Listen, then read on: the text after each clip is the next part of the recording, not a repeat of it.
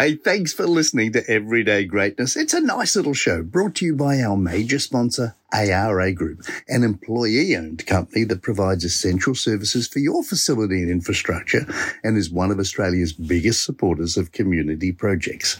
Everyday greatness isn't rocket science. We're just trying to make you feel proud again of simply being a good, solid human being by speaking to some real people who found that the strength they needed to deal with any challenge in their life had been inside them the whole time. The ARA Group is proud to stand alongside everyday greatness, and we all hope that you enjoy the show. Welcome to Everyday Greatness, and thanks for listening. I'm your host, Barnaby Howarth. This is a show designed to celebrate the greatness inside everyday people. I want to start today by thanking the traditional owners of Australia. The entire team at Everyday Greatness want to acknowledge all Aboriginal people in Australia, past and present. We want to thank them for sharing their land with us. We don't for one second underestimate the pain that's been caused in this country in the past, but it's an absolute privilege to live here today. So we thank you for sharing your land with us. For some people in the world, it's an honour just to know them. And my guest today, Order of Australian medalist and charity auctioneer Scott Gibbons is one of those. Scott's happiness and infection for Scott's happiness and infectious enthusiasm for life makes it an honor just to know him. When you see challenging situations in the world, some people make you feel good about the challenge you're facing, and Scott Gibbons is one of those people. I met Scott on an edu- on a diabetes education cruise hosted by the Danii Foundation a few years ago. Most of the guests on these cruises were newly diagnosed diabetic children who got on the ship uncertain about their place in the world now that they were diabetic. They felt like the needles, associated tubes stuck into their bodies, and all of the cords and wiring made them feel odd. But as the MC of the cruise, the diabetes education cruise, Scott made these kids feel like people without diabetes were odd because of his genuine interest in their bravery. Scott is an award winning auctioneer and was an award winning auctioneer in the late 1990s, but he decided to devote his skills to charities.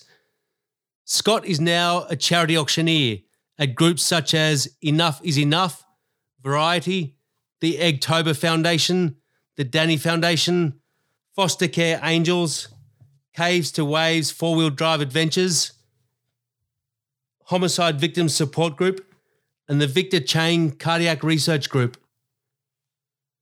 Scott's happiness and enthusiasm for life has helped him closer to home as well. Scott's brother Burke recently lost a battle with cerebral palsy.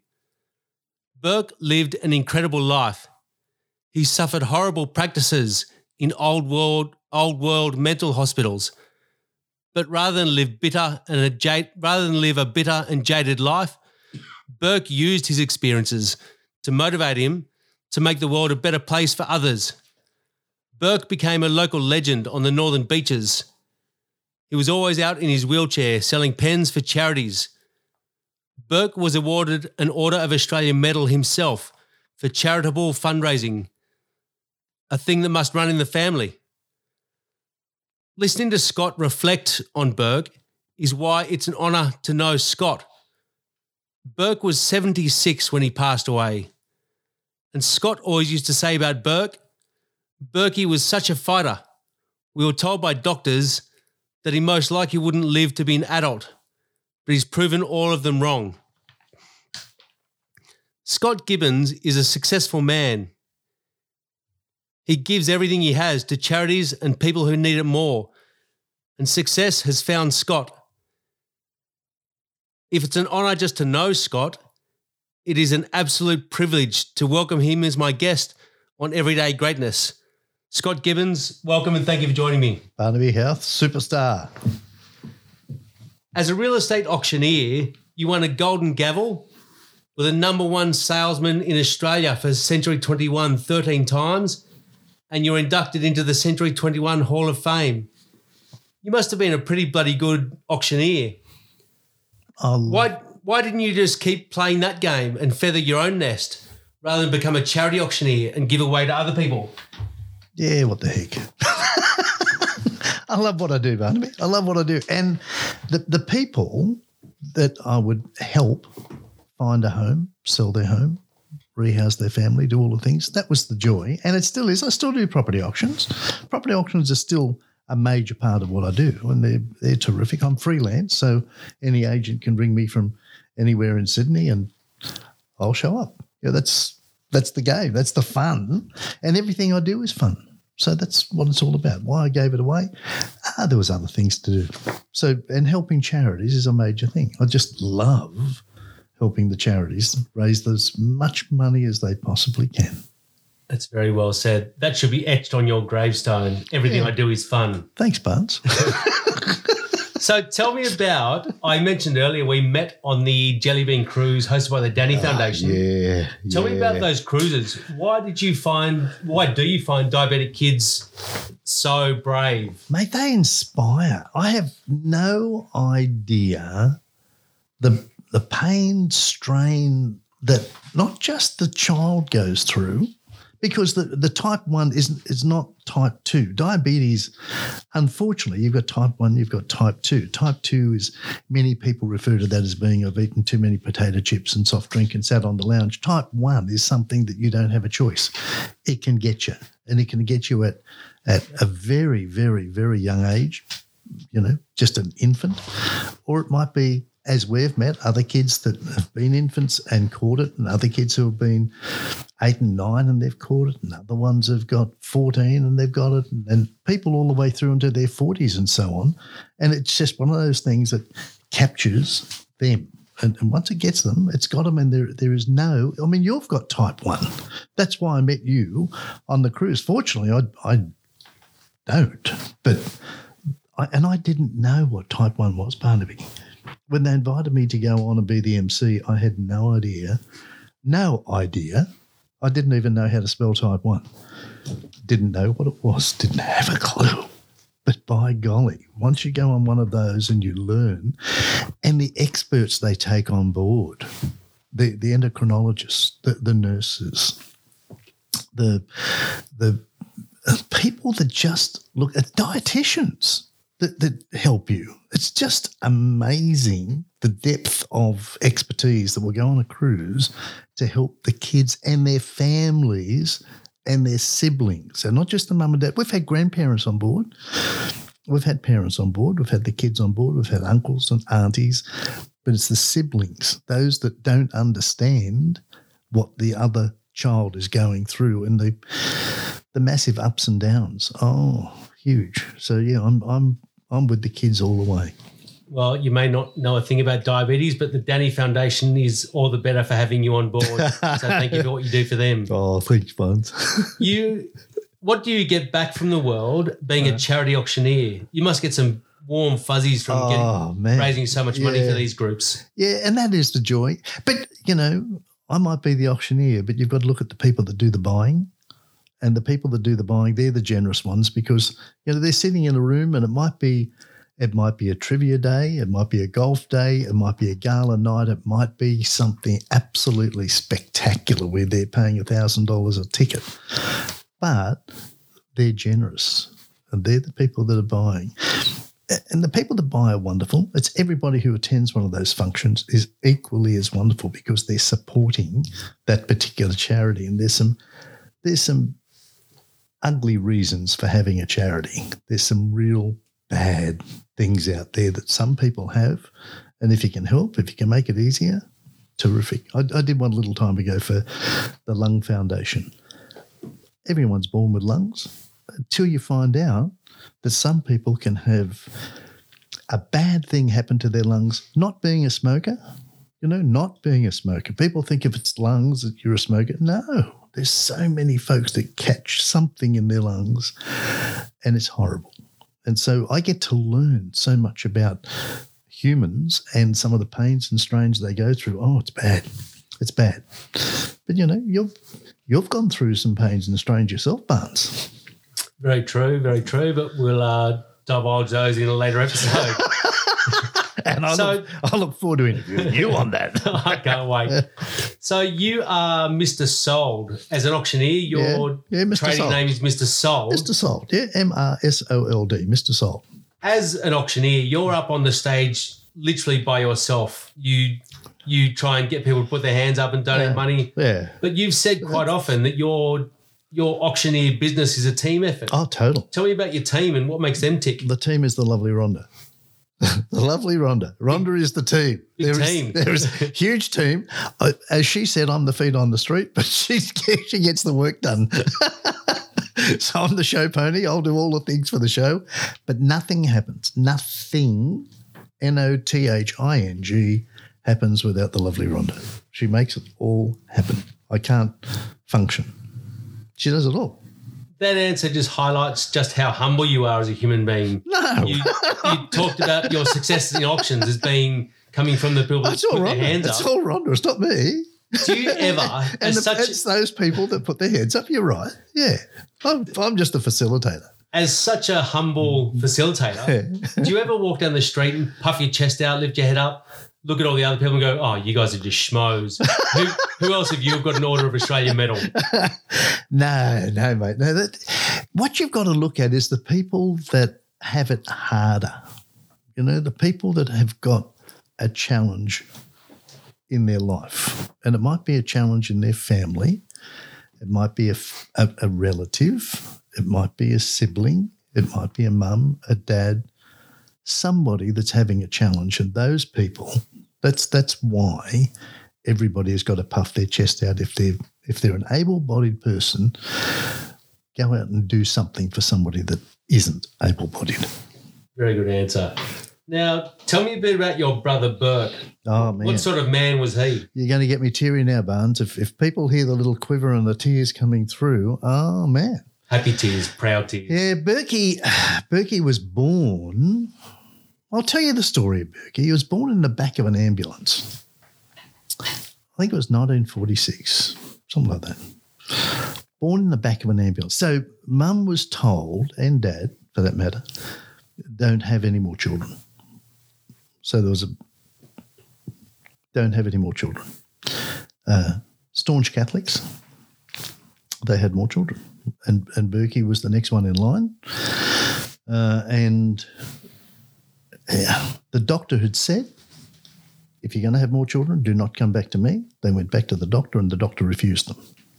They then got into an ambulance and went to went to a hospital, and the hospital was too busy, and so they went to another hospital. But before they got there, Berkey was born in the back of an ambulance. Now, in 1946, I don't know. You probably had a, a, a six volt battery, probably. The the globes wouldn't have been that good. The medical care would have been as great as it was for the time, but certainly not what it is today.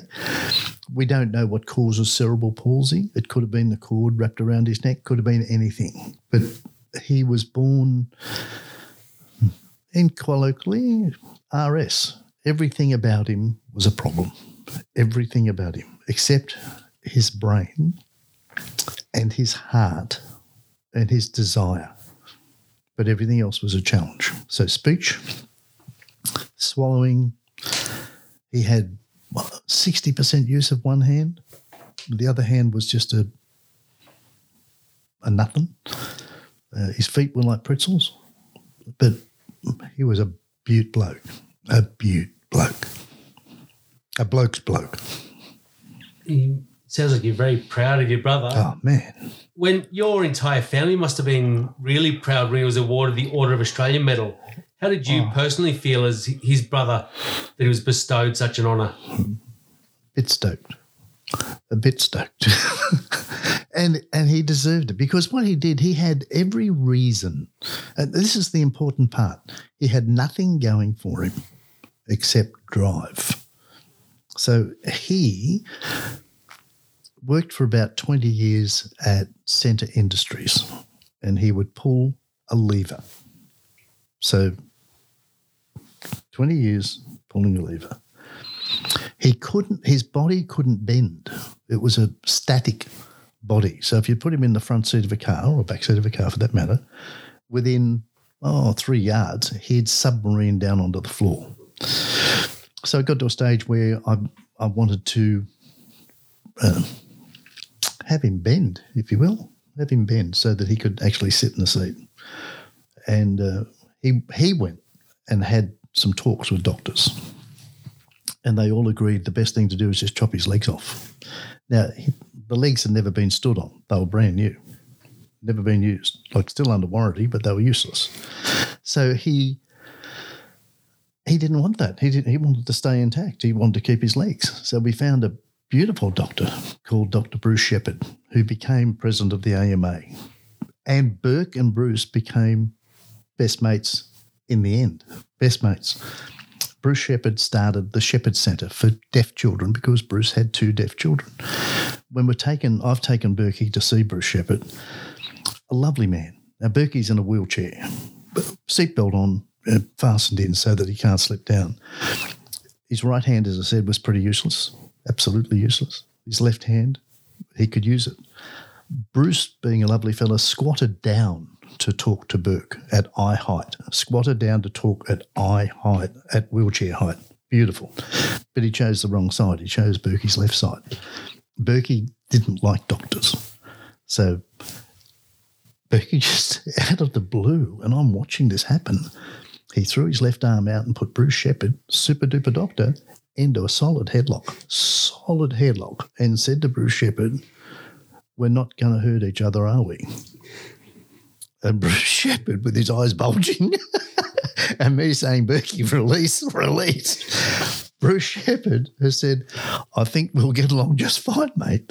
I think we'll get along just fine. got Berkey to release, and and from there, those two just became mates. Berkey kept his legs, Bruce kept his life. It's a very interesting and, and, then, and then Burke asked him, and this was the thing about Burke. Burke would always ask questions, always ask questions. So, and he asked Bruce about Bruce, and Bruce then told him about the Shepherd Centre and the deaf children, and so Burke became. Uh, he then devoted his life, if you will, to the Shepherd Centre, and so he gave away pulling the handle at the Centre Industries, and he said, "I'll raise you some money." And he did. He went and bought some biros, put them in the front of his wheelchair, went down to Manly, went to Chatswood, and he'd sell pens. Brilliant salesman. Couldn't speak too good, but brilliant salesman. Oh man, it was good. And he, in doing that, became the highest individual fundraiser for the Shepherd Centre. So when you went to the Shepherd Centre head office, they had this huge, mammoth, massive, gigantic sign with all these corporations on there and one individual, and that was Burke. And then later on, they named a Shepherd Centre the Burke Gibbons Shepherd Centre. That's a huge rap. Not only a huge rap, when they they ended up having to knock that one down, something happened, and I think the site was worth a lot of money. So they bought some more land, built another one, and they renamed it the Burke Gibbon Shepherd Centre. So he just didn't get one. He's the only person with two Shepherd Centres named after him. Brilliant fella. As he should by the sounds of it. Oh yeah. So, So then the- can't, Sorry. there can't be too many families in Australia where two of the boys each have an Order of Australia medal. What did your parents teach you and Burke about giving back to the world that means you both, you're both so charitable? Oh, mate, I don't know. I think I I, I learnt from Burke. I, I learnt my charity things from Burke. Berkey taught me. Yeah, he was an incredible teacher. If you spent time with him, he would teach, not with a lot of words, but with deeds. He at his funeral, I found out more about him, and I thought, I thought I knew him, but he had other lives. So when he was down at Manly, he would meet people. He'd see people who looked worried, troubled, concerned, out of sorts, and somehow he would talk to them, and then they would open up to him. And he had friends that were so staunch, so strong, so wonderful from every sector of life, from every sector, like mega, mega stellar people, business people, whatever, he'd adopt them all, but they would adopt him stronger. Beautiful. So Beautiful you- man. You once asked Burke if he would rather walk or talk. Yes, What did he tell you? talk. Why is that? because he he had a story to tell. He wanted to help the world, and he could help the world more by talking to the world. Because his intellect, his brain, was just he was an absolute genius, but locked into this body. So if he had a thought, by the time it came out of his mouth, which was a garbled mouth, wasn't clear speech. So by the time, but because cerebral palsy affects the muscles and it can affect muscles all over the place, but he had mouth muscles that were not good and throat muscles that were not good. So his speech wasn't great. But you could understand him if you if you focused. Uh, and, and so we all learnt to speak Berkey. And uh, he would he would want to share his knowledge. So if he could have normal speech, yeah, We gave a we gave a talk. The, one of the charities asked Burke to be the speaker and I went and spoke with him. So I interviewed him and he gave me the answers and then I'd, I'd put the answers back into English for those that didn't speak Berkey. Man, he was so good, you know. Yeah, Now that just is so good. that is love of a brother at the highest order, Scott. You are an incredibly happy person, always bubbly, effervescent, happy. Do you ever come home and just have, pardon the swearing, just have the shits with the world? No, not Never. really. Not really. If if you look at the disabled world, Eugene Cheong, when, mm-hmm. when Yeah. Eugene Cheong, you- listen to his story and tell me if you can be if you if you're able-bodied, if you've got hands that work and feet that work and lungs that work and eyes that work and you can talk and walk and and and the world to you is what's termed or you are what's termed able-bodied. If you are able-bodied you do not deserve the right to have a bad day. You have not earned the right to have a bad day. If you're eugene cheong if you're barnaby howarth i mean you've had so many things stolen from you like you've got type 1, that's a challenge. You've had a stroke, that's a challenge. You've got brain injury, so to speak, of some sort, that's a challenge. And yet you get up and you smile and you get out of bed. You hear Eugene Cheong's story where he had a time where he just every day, even still, every day, he is out of balance. That's just not fair. So anybody who thinks it's a bad day or they're in a traffic jam and it's nasty or the train's running late or the bus is running late, if you can stand up and wait for the bus, if you could catch a train without a wheelchair, without a walking stick, uh, if you can walk up the steps, it's a great day. If you wake up alive, it's a great day. It's incredibly well said. What about happiness in society in general? Are we happy human beings these days, or are some people a bit too glum? I think social media has made a lot of people nasty, nasty, because they can that's hide their nastiness behind a button. So, yeah, I, I liked. I, I think if you could wind the clock back to pre-social media, it was a much nicer place. People were nicer. You can say nice things on social media, and people should, but so many people are getting their heads chopped off now for something simple. Something simple where somebody says something and somebody else sees the total opposite. They see white and somebody else sees black, but they get aggressive. Not fair. Not fair. Let's share a smile. Totally agree. So let me ask you about happiness and how we achieve it. Ah, Ca- Is it possible in this social media generation Hmm. to just flick a switch and go from glum to happy in an instant? Or is it an accumulation of small happiness over a long period of time? I think it's a degree. It's a degree. If you have practiced being happy, and, and being happy is a practice. Everybody can have a bad day. Don't don't get me wrong. It's not the world of Pollyanna. Anyone can have a bad day, but you've got to be able to focus on what is the bad and how do you turn it into good. That's what you've got to do. Like just if your world hasn't ended, then it's still a good world. you know, you, you're not in the Ukraine, Toto. You know, True. like if if you're in the Ukraine, you're allowed to have a bad day. I'll accept that. Whether you can walk and talk and whatever, you're allowed to have a bad day, but not here, not in Australia. Fair enough. You've heard of him, Scott Gibbons. Who is the one person in the world you think, wow, they seem like a really good human being? Geez, that's a terrific question, Barnes. There's so many. I, I'm not going to individualize one.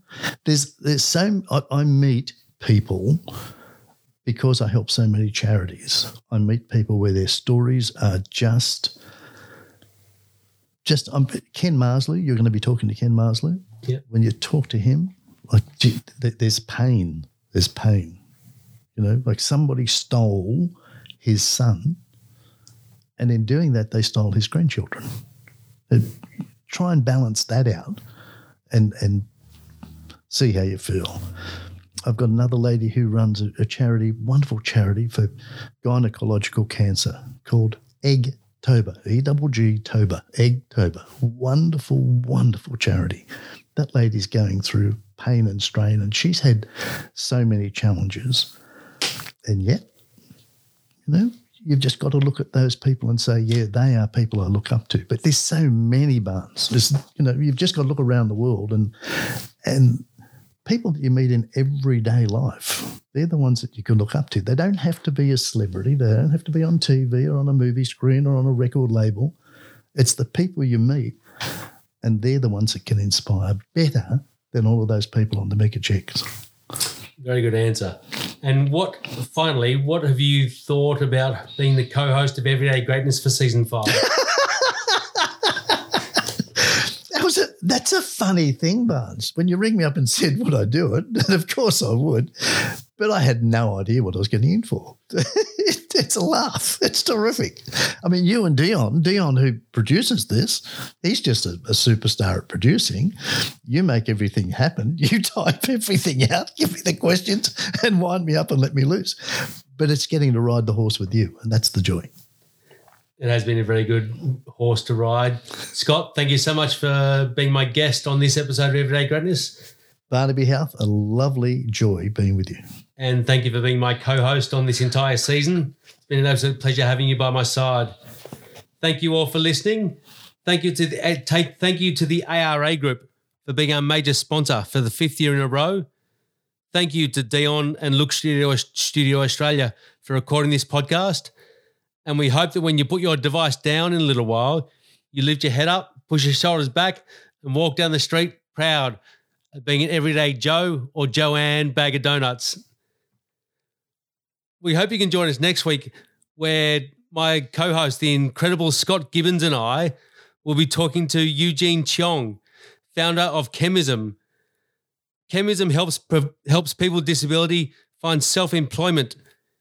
Eugene became a person with disability after he, after he had a stroke after finishing an industrial design course at university. And he was offered menial jobs like data entry and packing boxes. So Eugene decided to take destiny into his own hands and start a business of his own. And now through chemism, Eugene helps people with disability add the value they know is inside them. We hope you can join us for that one. But in the meantime, if you'd like to find out more about this show, go to our website, everydaygreatness.com.au, or follow us on Facebook, Instagram, YouTube, or LinkedIn. Thank you again for listening today, and thank you again to Scott Gibbons.